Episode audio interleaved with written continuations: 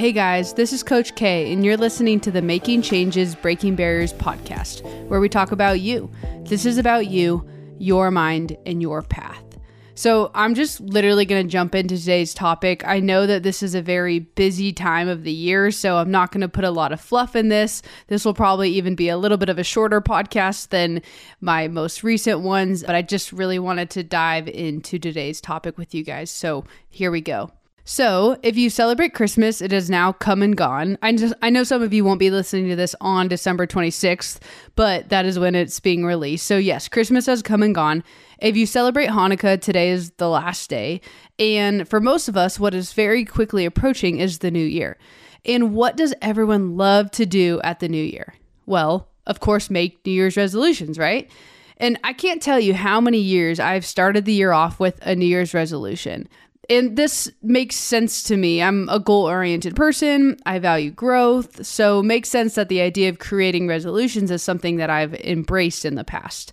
But I do feel a bit of shame even saying this out loud and about this because there's been a lot of years where these resolutions just have not stuck. Like maybe I stick with them for a few weeks or even a month or even a few months, but generally that's about it. And then I always go back to some form of, you know, balanced life that feels a little bit more sustainable for me. The reality is, many people don't even stick with these resolutions for a month's time. Research conducted by Strava, which is an app that a lot of people use to track their workouts, like especially endurance type training, biking, running, swimming, did a study that looked at over 800 million user logged activities in 2019. And they predicted the day most people are likely to give up on their New Year's resolutions. And they thought, or they found that that day was January 19th. And Strava actually called this day the Quitter's Day. January 19th. I found another study actually also that showed Americans will make it 32 days keeping up with their New Year's resolutions. But nonetheless, whether it's 19, whether it's 32, this isn't nearly enough time to make meaningful, lasting changes. And it's probably also not the amount of time that when someone made that New Year's resolution, they thought, hey, I'm only going to do this for 19 days, or even I'm only going to do this for 30, you know, two days. Most likely the idea was they were going to be doing it for longer. So let me just start off with this. Am I saying just abandon the idea of New Year's resolutions altogether? No, that's actually not what I'm saying. I like the idea in theory that you're going to sit down at some point between now and the new year and actually take some dedicated time to think about what you actually want to change about your life, also what's been going well and what you want to keep up with, and what you want to accomplish or get done moving forward. I actually love this, which hopefully kind of is obvious based on everything I talk about. But what I think is vital to make this activity even more meaningful to your life, more meaningful than just having a 19 or a 32 day impact, is having an understanding of three things. And I'm going to get into those three things now. So, number one is understanding what is the why behind your action plan? What is the why behind your New Year's resolutions? And I'm not going to get into this too much today, to be honest, because I talk about this a lot. But whatever activities that are included in your New Year's resolutions, you need to have a why behind them. And you truly need to feel good about that why. And the activity has to truly line up with the why. I'll give an example here. I saw something on Instagram lately that said, the gym is a coping mechanism, not therapy. Therapy is therapy. Coping mechanisms are good in the short term, but we need to spend the time unwrapping our feelings. So, let's say part of your New Year's resolution is going to the gym more and your why is to make you feel better. I think it's worth taking a step further and asking yourself, why are you feeling bad, right? Like, why are you feeling like you need to feel better? Is it because you're not getting enough activity? Okay, fine. And why are you not getting enough activity? Is it that you're having a hard time finding the time to get that activity in? Or is it that you have a mental block with the gym for some reason? Or is it that you don't know what to do when you get into the gym? I mean, there are so many potential reasons here, but before you just sit down and write something you want to do more, you need to really dig into it and ask yourself why and then double check that that why and the activity truly match and are going to make the difference for you that you want to make in the long run.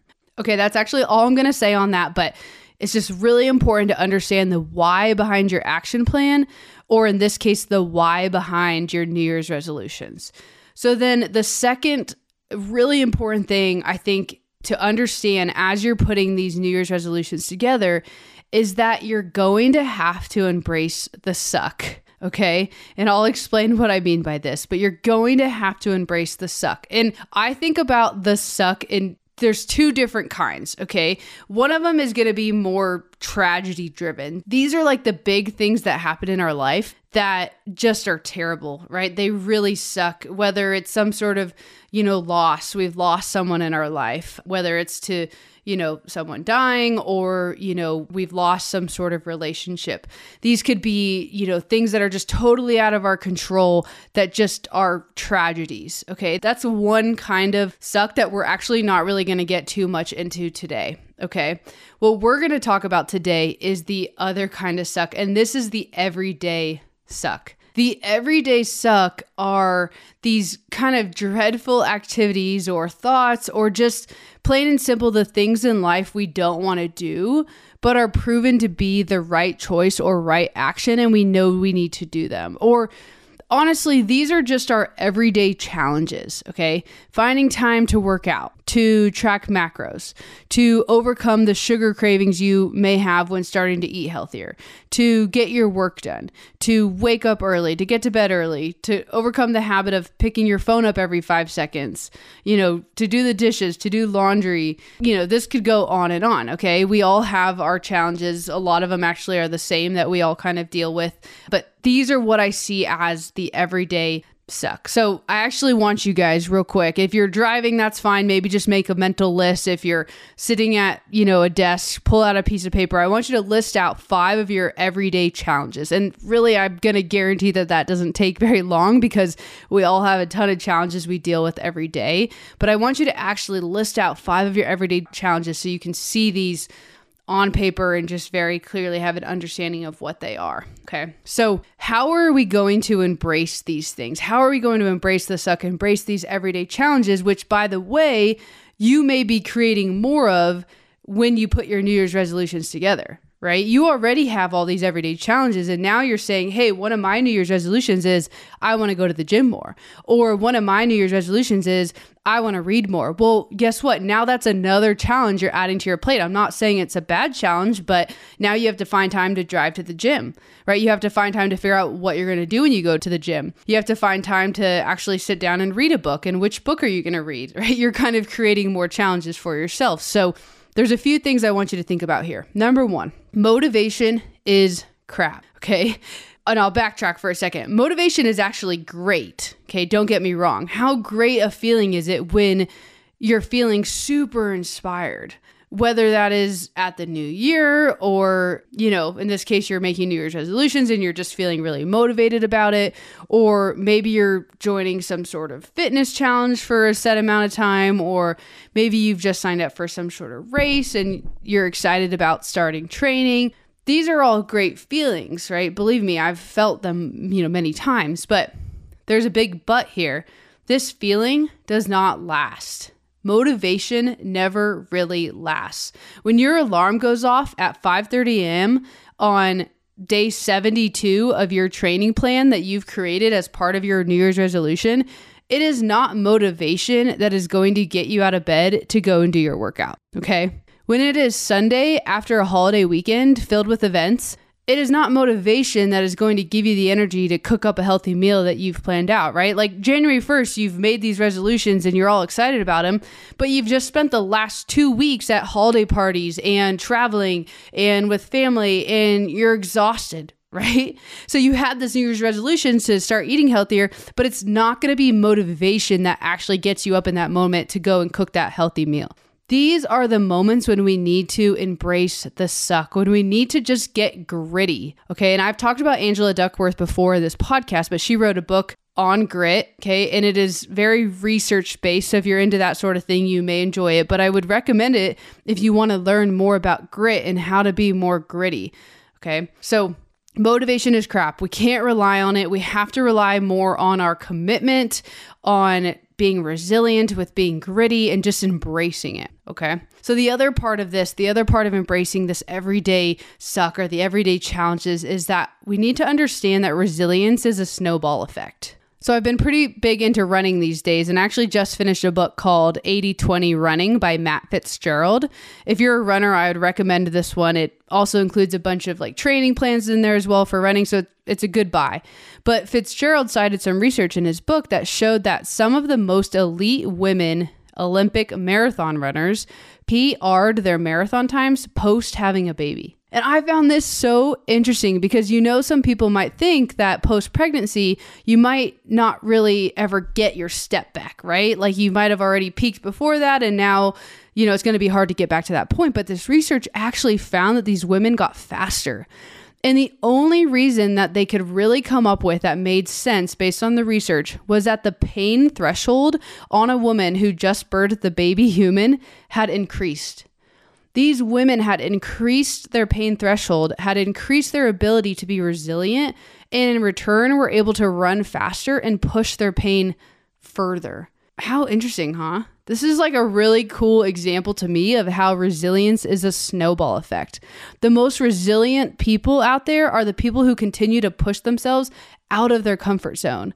The, you know, quote unquote, embrace the suck. And every time they do so, it actually gets easier and easier to do it again and again. So just remembering that, right? Like you set these New Year's resolutions for yourself.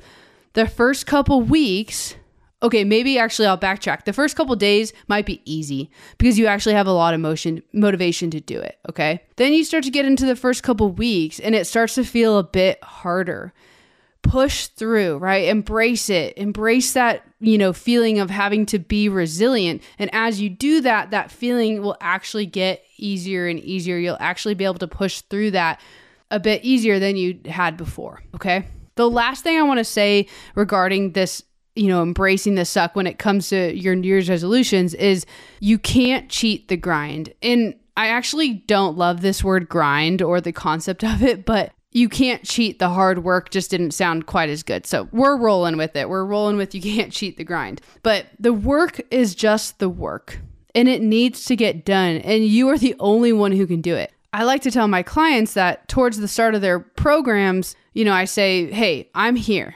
I'm your support system. I'm going to give you all the resources I can to help you. I'm going to give you the guide, the textbook, to accomplish the goals that you're trying to do. But at the end of the day, I cannot make you do the work. I cannot make you work out. I cannot cook with you. I cannot make you sit with your feelings. I cannot move your legs for you. I can't make you have those hard conversations with the people you need to have the hard conversations with. Only you can do that. This is on you, right? I'm here to support you, but this is on you. You have to embrace the suck. So keep all that in mind as you're putting your New Year's resolutions together this year. Understand that you will need to embrace the suck. And part of that is understanding that motivation is crap. Resilience is a snowball effect, so get a bit easier. And lastly, you can't cheat the grind. Okay. And last thing I want to say today to you guys before you head into the new year, before you even maybe sit down and write these New Year's resolutions, is to truly understand that this is all about your habits. This is truly all about your habits. So, most likely, whatever you choose to be your New Year's resolutions, there is going to be some sort of habit built into this. So, just for fun, I thought this would be interesting, although I had a feeling I was going to be able to guess a lot of them. I wanted to Google what are the 10 most common New Year's resolutions that people decide to go into the New Year's with. And I'm going to guess that you could probably put together seven out of the 10 of these, but I'll just say them really quickly exercise more, lose weight, get organized, learn a new skill or hobby, live life to the fullest, save more money or spend less money, quit smoking, spend time with family and friends, travel more, and lastly, read more. So, nothing we probably couldn't guess there, right? And all of these things, all of these New Year's resolutions are habits or have habits built in. I mean, look at the very first one exercise more. How are we going to exercise more? We have to build the habit of, hey, four times a week, I'm going to get into my car, drive to the gym, get into the gym, do the workout, and then go home, right? And even before that, maybe the habit of putting my workout together so that when I get to the gym, I know what I'm to do. Or look at that second one, lose weight. Okay, what are our habits around nutrition, right? And there's so many different things we can get into there. Get organized. Okay, what are my habits around? Hey, I'm going to do laundry. Then after all my clothes are clean, where do those clothes go? Do they just go on top of the bed, on top of the couch, or do I actually fold them, keep everything looking organized? And so on, right? All of these things our habits or have habits built into them. So now that we have a habit we want to change or a habit we want to create, right? Assuming you've made your New Year's resolutions or if you haven't yet, keep this in mind. We want to start thinking about building a system that we can design to carry us towards making that habit stick and in turn getting us closer to the identity we want to reinforce for ourselves an identity that reinforces the type of person we want to become. And by doing that, we're developing a process rather than just achieving a goal or an outcome. And when we develop that process, it makes everything so much more meaningful and almost more importantly, or just as importantly, it makes everything so much more sustainable.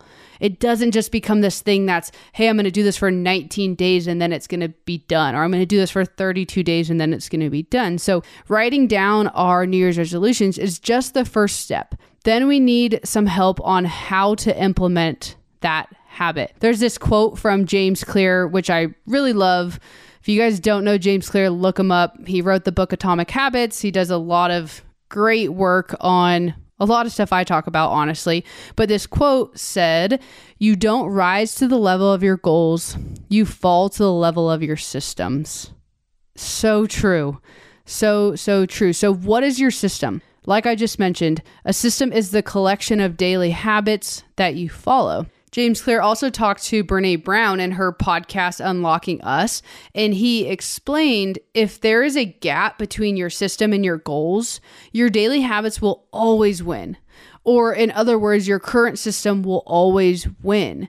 Your current habits are designed perfectly to deliver your current results. That's a super important thing to keep in mind. Your current habits are designed perfectly to deliver your current results. So, whatever system you have been running for X amount of time for the past seven years, five years, one year, whatever it is, has carried you to your results now, at least for the most part. You have the choice to build a good habit or a bad one. Okay. So, we have our new habit. We go back to this. We have our New Year's resolution that we're going to implement come the 1st of January. So, first thing I'm going to have you do to build this habit is the two minute rule and James Clear talks about three steps you can take to really make sure you're implementing this habit, right? To really make sure that you're implementing your New Year's resolution to make it sustainable. So the first step is the two minute rule. So I want you to think about a scaled down version of this habit that you could complete in just two minutes' time. And the idea here is to make your habits as easy as possible to start right? The two minute rule helps counterbalance our tendency to bite off more than we can chew. So, for example, I keep going back to the gym example, but let's say you want to go to the gym for four days a week, you know, and get in an hour workout each time you're there. Think about a way to scale this down just to two minutes to start. All right. Maybe that's literally doing squats, bodyweight squats in your living room for two minutes a day. Okay. Maybe that's doing a two minute plank, right? Or maybe you're breaking that up into 30 second chunks, but you're doing a two minute plank in your living room every day. And you're doing that just for a few days to make sure, okay, I can do this. And then you start to build on that, right? Because if you're trying to go from not working out at all to now I'm trying to go to the gym for four days a week for 60 minutes, which is four hours of your week that you, you know, haven't been doing right now, that's a pretty big jump, right? So this two minute rule is basically trying to make the habit that you're creating a little bit more scaled down. It's making it easier to start, easier to implement, all right. So think about how you can scale your New Year's resolution down to just get it done in two minutes. Okay, the second step that James Clear talks about when implementing a habit is something called implementation intention. And this is a plan you make beforehand about when and where to act. That is how you intend to implement your habit. The implementation intention formula is I will, then whatever the behavior is, at whatever the time is, in whatever the location is. Okay, so just I'll give you an example. I will make a green smoothie So make a green smoothie is my behavior at 7 a.m. There's my time in my kitchen. There's my location. Okay. So whatever the habit is that you're trying to create, maybe it's read. Okay. I will read the new Brene Brown book. There's my behavior at 6 a.m. in the morning on the couch in our living room. All right. So literally putting a plan together to get this habit done. Okay. So get your implementation intention ready to go. And then lastly, the third tip to implement this New Year's resolution that you have is optimizing one piece of your environment to cue you of this habit and make implementing this habit a little bit easier and more obvious. So, I'll give you an example. If you wanted to read for two minutes a day, all right, because reading more was your New Year's resolution and you scaled it down to two minutes because of that two minute rule. If you wanted to read for two minutes a day, maybe you replace the TV controller on the coffee table with a book. All right, so you know, you have this habit of going to sit down on the couch after you finish work for the day. The TV controller's there. It's easy just to turn on, even if you didn't have something specific that you wanted to watch. Go ahead and just take that TV controller, go and put it, you don't even need to put it in another room. Go and put it in a cupboard somewhere, right? Just out of reach and replace it with a book. Okay. Think of some way that you can optimize one piece of your environment to cue you for the new habit or your, your resolution that you have to help it be a bit easier and more obvious to get it done. Okay. So now you have, if you've done everything we've talked about today, you sat down and you thought about what you actually want to change about your life.